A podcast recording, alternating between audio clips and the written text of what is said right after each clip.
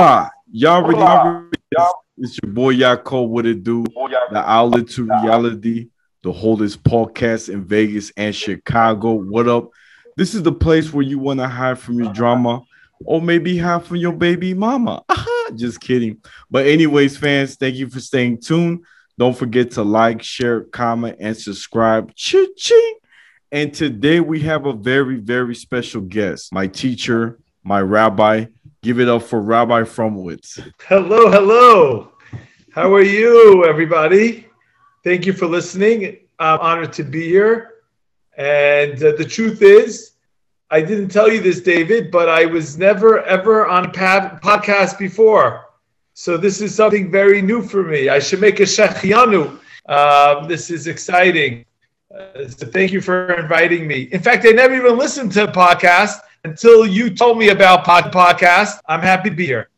Thank you, Rabbi. Thank you.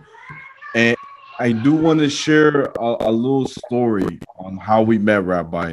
So, pretty much, you know, back in Chicago, my rabbi, uh, Rabbi Deutsch, knew Rabbi Fromowitz, uh, brother, and he got me connected to to the community, community and he got me and I will go there and dive in and learn. And I have to be honest, Rabbi, you know, you and your brother are very similar. You know, I, I feel like when uh, a little story I can share uh, for Shabbat, you invited me over to your house to stay over. Um, and we went to the show together. We, you know, we went to daven at the Kollel, and it was my turn. Somebody came up and asked me to, you know, to be called up for the Aliyah. And I got so nervous, Rabbi, because I didn't know anybody.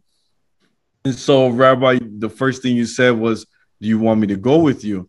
And I said, Yes, Rabbi, it'll be an honor because I'm a little nervous. and so we go together.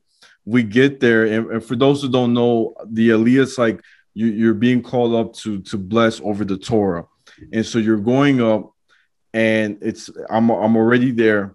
And Rabbi, you put the tali over me, and it was one of the coolest experiment for me because you know it, it felt like at that moment I was like your your um how you say it? Like a son, your spiritual son, and I was there, and I was you know doing the blessings, and at the middle of the blessings I got so nervous, I stumbled stuck and you helped me to finish the last part of the prayer.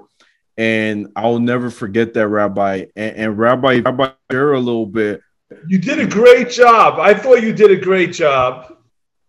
Thank you, thank you, Rabbi. I I I felt like you you helped me build back my confidence. and and uh, Rabbi, if, if you could share a little bit about why is it so beautiful when you're being called up to go to the to to uh, for the Aliyah? Sure, sure. Um, so you know we when we are reading from the Torah, the Torah is the holiest object and the way that we connect to God in the, in the highest form. When we read the Torah, and in fact, what we're trying to do when we get an Aliyah, we're in a sense, we are is Mount Sinai. It's like a miniature of receiving the Torah from God, like we did um, like 3,000 years ago on the mountain of, Sinai. It's um, in the same, we do many things that are similar. In fact, um, you know, the, it's, you know, you you you you are representing the one who calls you up is like almost like God, and you are representing the Jewish nation. When you come along and you get the Aliyah, you are representing the Jewish nation receiving the Torah on Mount Sinai.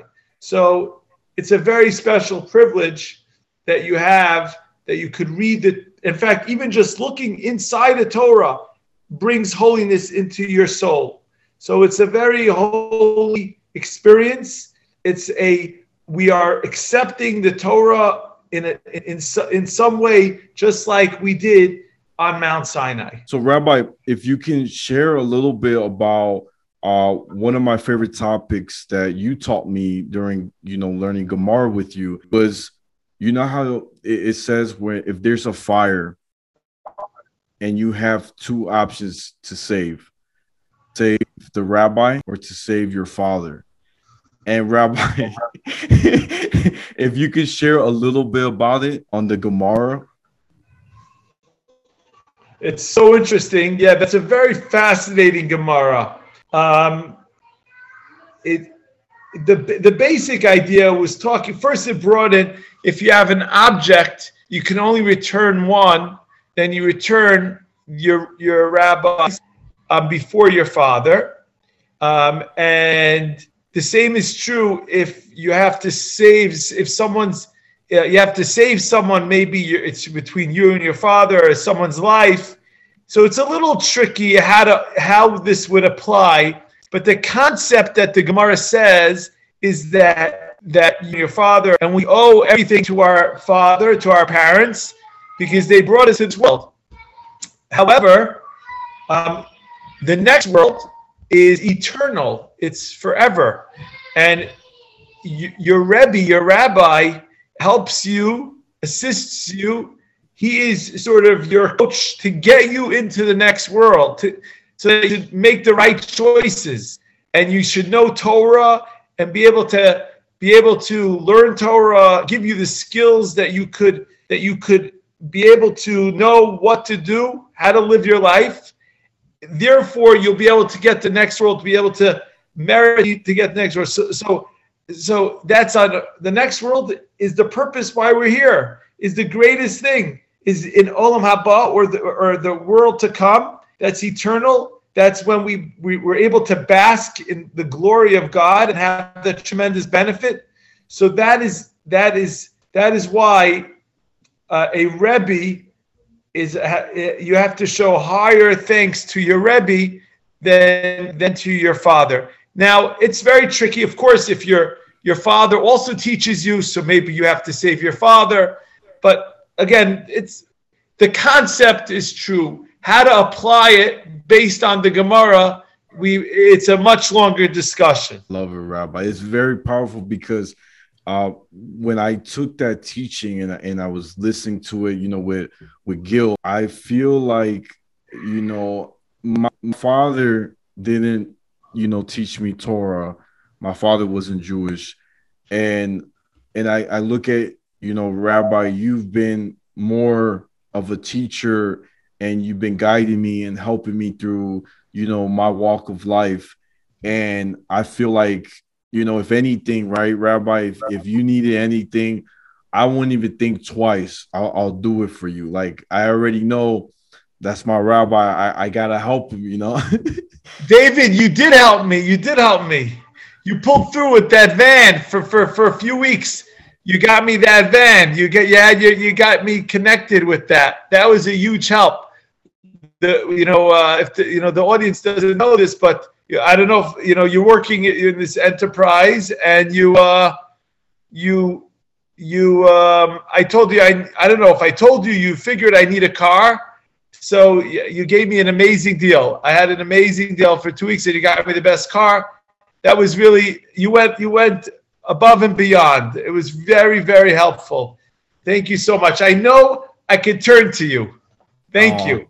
Thank you, Rabbi. Same, same, same here. It, it's uh, it's a pleasure. It's an honor, and and I I gotta say, Rabbi, you've been very supportive. You know, in my dreams, and I gotta say, when last week, two weeks ago, uh, when I had a really rough week, and I came to you, Rabbi, I was very, you know, um, I was sad. I could say I was sad. And there was a lot of spiritual battles happening mentally, emotionally. And I was just pouring it out to you, Rabbi. And I was just like, ah, I just need someone to listen. And Rabbi, you shared something so powerful because I was like, I have to leave. I have to move to a different state. I'm going to move to New York. And you're like, Dave, I don't think you should go. And you shared the story that till this day I, I can't forget you shared how in the Gemara teaches like when you accidentally kill somebody, you are pretty much exiled to a different city or town. and part of the process, you go, your rabbi also moves to that town. Right. So it's actually learned from the, the, the Gemara, the Talmud learns it out from the, the Torah. The Torah says, he uses the word he shall the chai. Chai means to live. He should live in he should live there.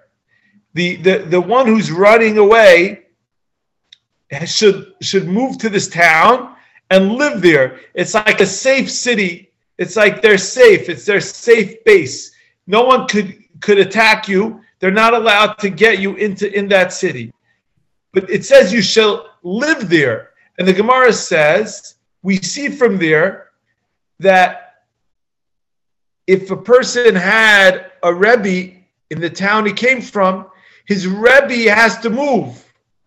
Why? How do you see that? Because it says he has to live there. Living without your Rebbe is not living. And the same way you could say water and bread and any basic necessity is necessary for you to live. You need um, shelter, food, right? Those things are necessary. In the same way, the same way, not any less, to just live, to be alive, you need your Rebbe to be there with you. Otherwise, you're not alive.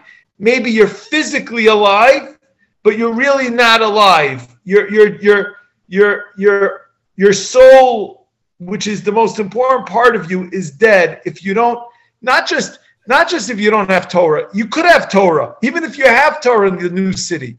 And there are great other rabbis in that other city. But if you don't have your rabbi that you connect with, then you're considered dead because that loss is so great the spiritual that spiritual loss of not being able to be in close contact with your Rebbe is considered death. Now, I don't know if it would apply today if we have Zoom. You could just Zoom with your Rebbe, right? Like we're doing here. I'm not sure. Maybe it would apply because you could be in contact, but maybe it wouldn't. I don't know. But, uh, you know, we have so many available ways of learning Torah today. Um, but the best way is certainly one on one, face to face learning. And I know you come a lot, you come, um, it's hard for you, but you really, I see tremendous growth in the time I got to know you. And you're, I, I, you're, you're been growing, and it's really been inspiring for me to see you in that process, in that growth process.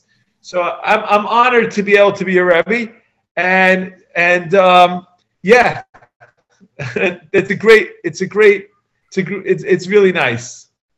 Wow, Rabbi, thank you, thank you, and and I'll never forget that. I'm very happy, Rabbi, and I I know you gotta go soon, so I, I'm gonna I'm gonna wrap it up because I know you're about to leave. So let me just say, um, guys, this is the outlet to reality. The holdest podcast in Vegas and every Tuesday. Don't forget to like, share, comment, and subscribe. Ching! You know where to find me. I'm on Instagram, YouTube, Spotify, the outlet to reality. My mic is at Yaakov28, and my Snapchats take one pass it. And Rabbi, thank you again for being here. And uh, you know, I I I, I pray that you continue to to continue chesed, kindness, you know, and and and having great hospitality to the world and and continue to teaching Torah, you know, to the yeshiva kids and everyone around you. So I, am very grateful, Rabbi, and, and this means a lot. um, thank you for having me. And it means a lot that we get to study and learn Torah, and that we're going to continue to do that. And you should also have lots of success in all the people that you touch and meet. Thank you, Rabbi Amen. Amen.